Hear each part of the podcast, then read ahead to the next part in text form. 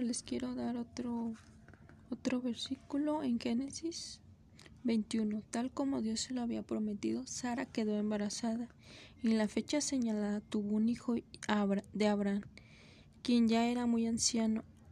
Abraham le puso por nombre Isaac y lo circuncidó a los 8 días de nacido. Cumplió así como el mandato de Dios. Cuando nació Isaac, nombre que quiere decir se ríe. Abraham tenía 100 años y Sara entonces dijo: Dios me ha hecho reír y todo lo que sepa se reirá conmigo.